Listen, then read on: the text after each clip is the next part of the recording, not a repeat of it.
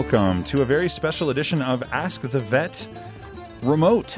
And we've got uh, two amazing experts lined up to take your calls. Ask the Vet is a call-in show. The number is nine seven zero, nine six three, two nine seven six. Doctor Liz Foster, can you hear me? Yes, I can. Oh, good. And vet tech Emily Yanarella, can you hear me? I can. All right. So we got the phones working. Folks, you can call up and speak to these wonderful experts at nine seven zero, nine six three, two nine seven six. I am going to shut up and turn off my mic. Take it away, ladies. Hi, everybody. Thanks for listening today. I'll give you one guess what our topic is. That's right. It's COVID nineteen. Today, we're going to be talking about specifically the coronavirus and how it impacts us and their um, and our pets. Um, so, Doctor Foster, I know I've been personally getting a lot of questions from clients about how transmissible this disease is through contact with our pets, our neighbors' pets, or family pets. Huh. That? Yeah, so we, we can start with that. So, um, you know, it's actually not, as far as we know, it's not transmissible between our domestic pets, um, and I'm more so talking dogs, cats, ferrets, hamsters, stuff like that. Um, we have no evidence right now that pets can be um, can pass it on to people, um, which is great news. Um, so there's not much that we have to worry about as far as we know, and uh, we all know things are changing, but um, all all the time we're always finding out more things. But as far as we know, they cannot pass it to us. That's good news. Yes, very good news. Now, dogs get coronavirus. Is that true? And it's-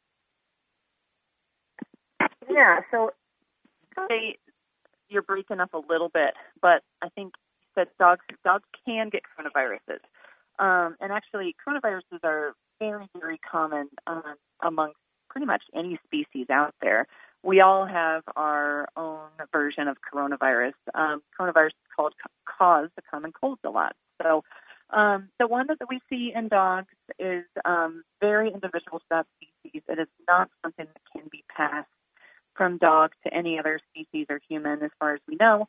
Um, and it's actually pretty common um, in, in, in dogs, enough that we You know, sometimes you'll see that certain practices vaccinate for it, but, um, you know, it's it's common, but it's treatable. Um, so that is not the same as COVID nineteen in people, though. Emily? Well, that's good news again. Doctor Foster, Emily, we have our first caller. Oh, cool. Call, oh, caller, you, you are on the air. Hi. Our uh, twelve and a half year old cat is having uh, kidney slow but sure issues, and it's getting very, very finicky. We're on a prescription diet now, but he'll like something for a few weeks and then doesn't seem to want to eat anymore. Any tips or tricks to help get that guy to eat? Sure. Yeah, that's a great question, and it's super common in cats that they get kidney disease. So, um, you know, if, if he's on the prescription diet that's good for his kidneys, there are a couple different brands of it, as you probably know.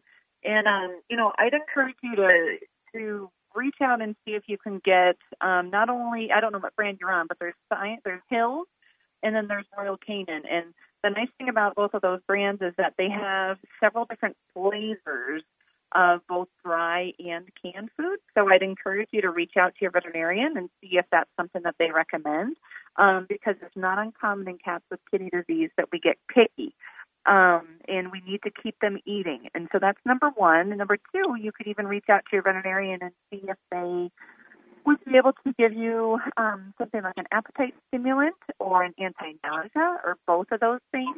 Um, reach out to your vet and, and just check in with them, because there's actually a lot that we can do or that we can teach you how to do at home um, to help them feel as good as possible and keep them eating.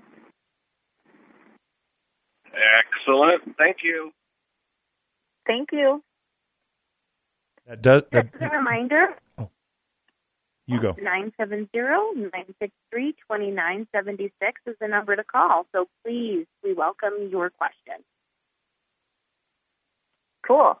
So, um, we work together um, pretty frequently. Um, why don't we share with the listeners how we're changing? Yeah, that's a that's an excellent question, um, and it's it'll be kind of a nice insight into what your vets are doing. So, you know, um, I think most vets um, around the U S at least, um, or probably around the world, are doing curbside service. So that means that um, no humans other than the staff members are allowed in the hospital, um, and that is to protect obviously the the people, but also the pets. Um, so we're doing a lot of communication over the phone, via email, via text. Um, But we're still taking, you know, as many pets as we need to per day to keep them to keep them safe. Um, what we're doing on the inside of the hospital um, to keep the pets safe and to keep the owners safe is um, here at Alpine Animal Hospital. At least we are all wearing masks, so we have masks on every day, all day long, um, and uh, we are working in teams as much as possible, not sharing. Um, You know, exam rooms as much as we can, um, keeping our six-foot distance as much as we can.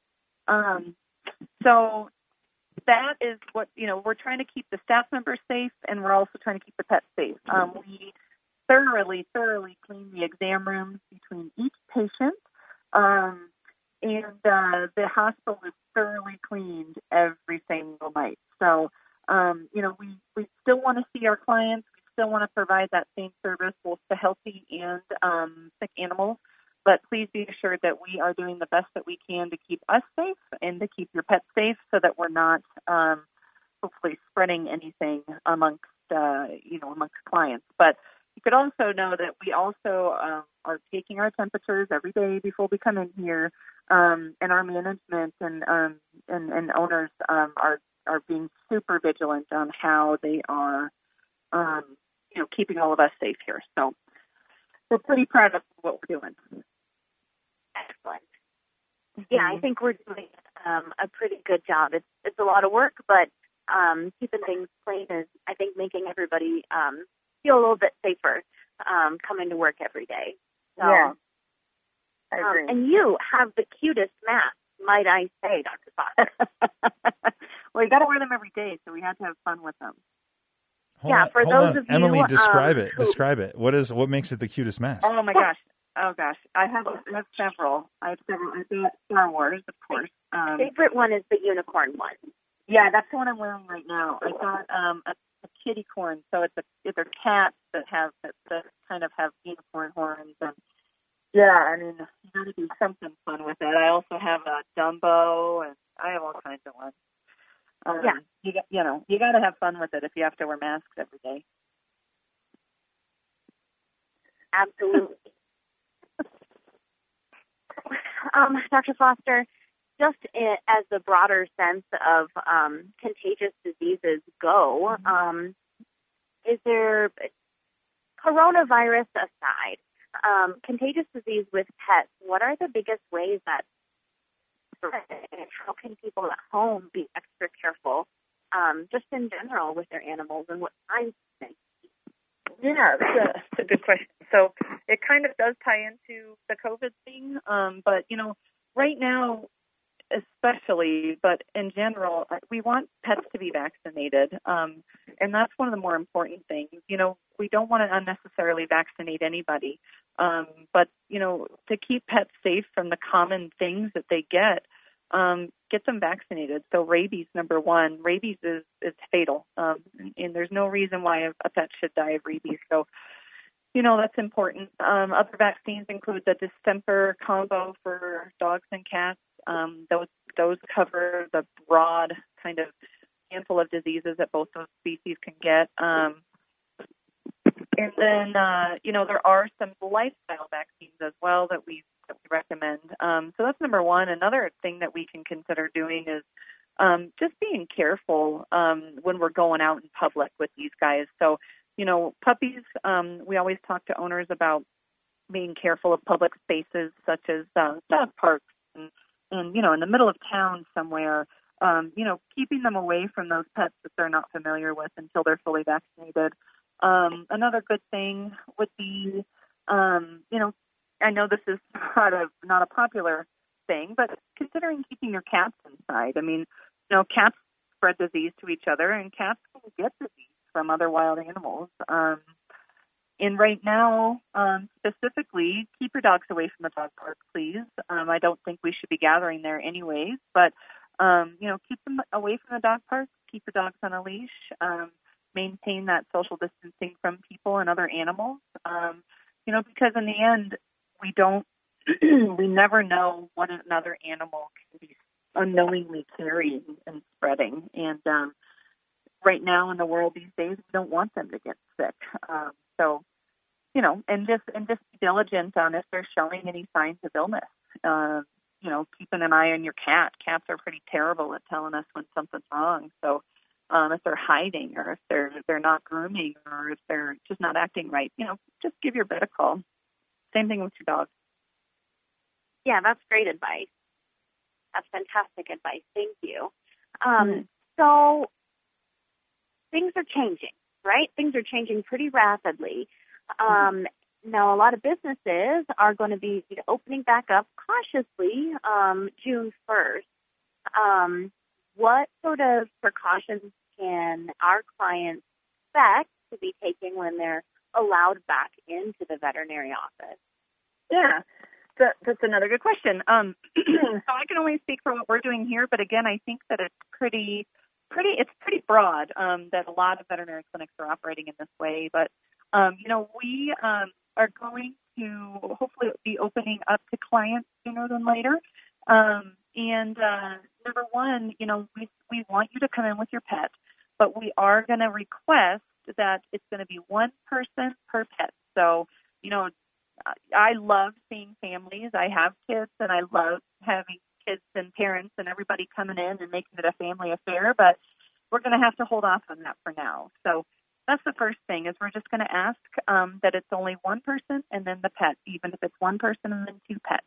Um, another thing that we're going to request is that people wear masks when they come inside um, and that they use the hand sanitizer that we are going to provide. Um And, uh, you know, if anyone's been to Alpine Animal Hospital, you kind of know what we look like, but we're going to have a door that everyone comes in, and then we're going to have a door that everybody comes out. And we're going to be efficient um, and uh, kind of uh, keep you at a distance from our staff um, as much as we can and uh, limit, you know, limit contact. We're going to have the clear plexiglass up at our front desk. Um, it's going to be very similar to what you see at a lot of the businesses that already allow people in there. Um, but, uh, you know, it, it, it's to keep all of our staff safe so that we can keep providing this service to you. Um, and it's obviously to keep you safe as well. We will still be wearing masks as well, um, like we do all day, every day. And um, we're looking forward to having that interaction with people again. Um, you know, it, it, it's absolutely. Uh, It, you know, it, believe us when we say that we are missing having that interaction with people. Um, we love seeing your pets, but we also love having conversations face to face. And so, even though it's going to be different, we are it's looking forward to, to using those. Yeah, it's mask to mask. Yeah, so wear your, wear, be creative with whatever mask you put on. And yeah, we're looking forward to having that because that's something that we've been missing. Can I ask a question? Yeah, um, please. I, I was just uh, curious your take on the, I believe it was Governor Polis's office that made the decision, but I remember when we heard uh, from Eric Berry at R J Paddywax, of course, longtime supporters of K D N K, um, that, that R J's was, you know, going to be protected as an essential business as well. Um, what was your reaction to sort of the overall attitude toward animals in a time when we're so obviously, rightfully so focused on human health? Um, it seems, yeah. it seems like clearly uh, veterinarians um, should be, you know, pretty uncontroversial in terms of that de- designation. Pet food, uh, clearly essential to, to those of us who are fans of this show, but maybe not to some others. And then what about sure. like grooming and other, other sort of what we think of as maybe cosmetic things on the human side? I'm just kind of curious your take on, Um, I'm not asking you to get into politics, but just in general, your take on the, you know, the, how how it's gone from the animal's perspective so far. Yeah, so you know, it was, um, and I think uh, Emily, you piped in too. I, you know, it was challenging um, in the beginning while we were kind of very, um, kind of trudging through the mud of, um, okay, are we essential? I think that we are. Uh, then how are we going to operate? And honestly, um, our management team here did a fantastic job of literally changing things overnight. Um, and so, you know, it, we weren't given a lot of guidance at first. Um, and, and I think that, um, you know, us being considered an essential business as quickly as we were was huge. Now, you know, I um, I think that it's, you know, well, it's just my opinion, but I do think that pet food stores in a way should be considered essential, obviously. Um, you know, but I think it's also, it's kind of muddy waters because um, I don't know about you guys, but I have absolutely transitioned to getting my stuff online more so because I literally cannot get it somewhere else. Um, so I do want to support those local small businesses that provide these things while also trying to keep my family safe. Um, so I can understand why people can be really frustrated when um, it's not considered essential. But um, and then, you know, grooming and stuff, that's another that's another hard one. Um, you know, we deal with pets every day that have to get groomed. And honestly, they need it for their welfare. They need it for their well-being. Um And so it's not comfortable to have mats in your fur. Oh, my gosh, yes. They hurt. Um, I have curly you know, hair, and I understand. Yeah. And so, you know, I support that. Again, I support that in a way. Um, you know, do we maybe have to uh, reduce the hours or change the hours? Sure. Um, but I support that as being considered essential, just like pet food stores, because, again, uh, um, you know, that's, That, that's a livelihood that you're worried about, right? You're worried about it. And to us, that's, that's important um, as, as pet caregivers and pet owners ourselves. Um, so, you know, I think with pets people, are part of our family. Yeah. I mean, and, you know, a pet isn't always going to be one that, you know, with people. So I have a six-year-old at home that desperately needs his haircut, right? But I'm not necessarily going to bring him in to get his haircut right now. He looks like he's been blown out of a cannon. He's a hot mess, but, you know, he's, he's, he's fine. But you know what? I also support the fact that if I had a dog that would be, that needs to get groomed, I don't expect an owner to do that. That's hard. That is not easy work to do. And so, again, I think it's, um, it's different. It's different. I don't think you can compare apples to apples here. I think that, uh, you know, people can always go somewhere to get food.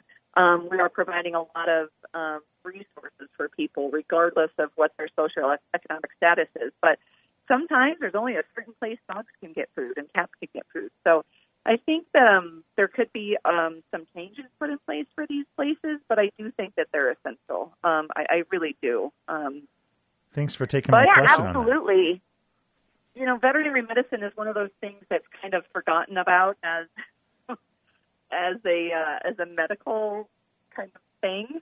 Um, veterinarians are often and, and, and our and our um, coworkers are often kind of pushed to the side as essential for anything, for God's sakes. But um, you know, so I think that we've really risen above um, during this thing.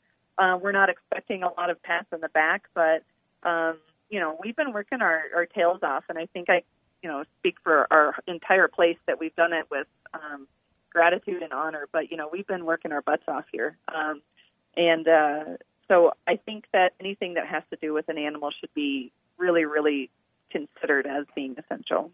Well, we have about five minutes left. Absolutely. The number to call to ask these experts your question is nine seven zero, nine six three, two nine seven six. That's nine six three, two nine seven six. And uh, I'm sure Emily has other ideas for the last five minutes. Um, but we do have time for one more call, so you're welcome to hit them up and ask the vet on K D N K.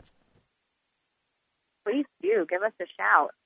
Yeah. So, Doctor Foster, one of the things that I've um, struggled with the most is um, we an animal hospital um, that we just trying to mitigate stressors as much as possible. Um, when mm-hmm. patients come to see us, and the struggle for me is we're not allowing these animal support person in the building with them. And we've had a lot really, really uh, afraid to come in the doors. Can you talk a little bit about how we've been um, mitigating the stress, even though we have to operate under these circumstances?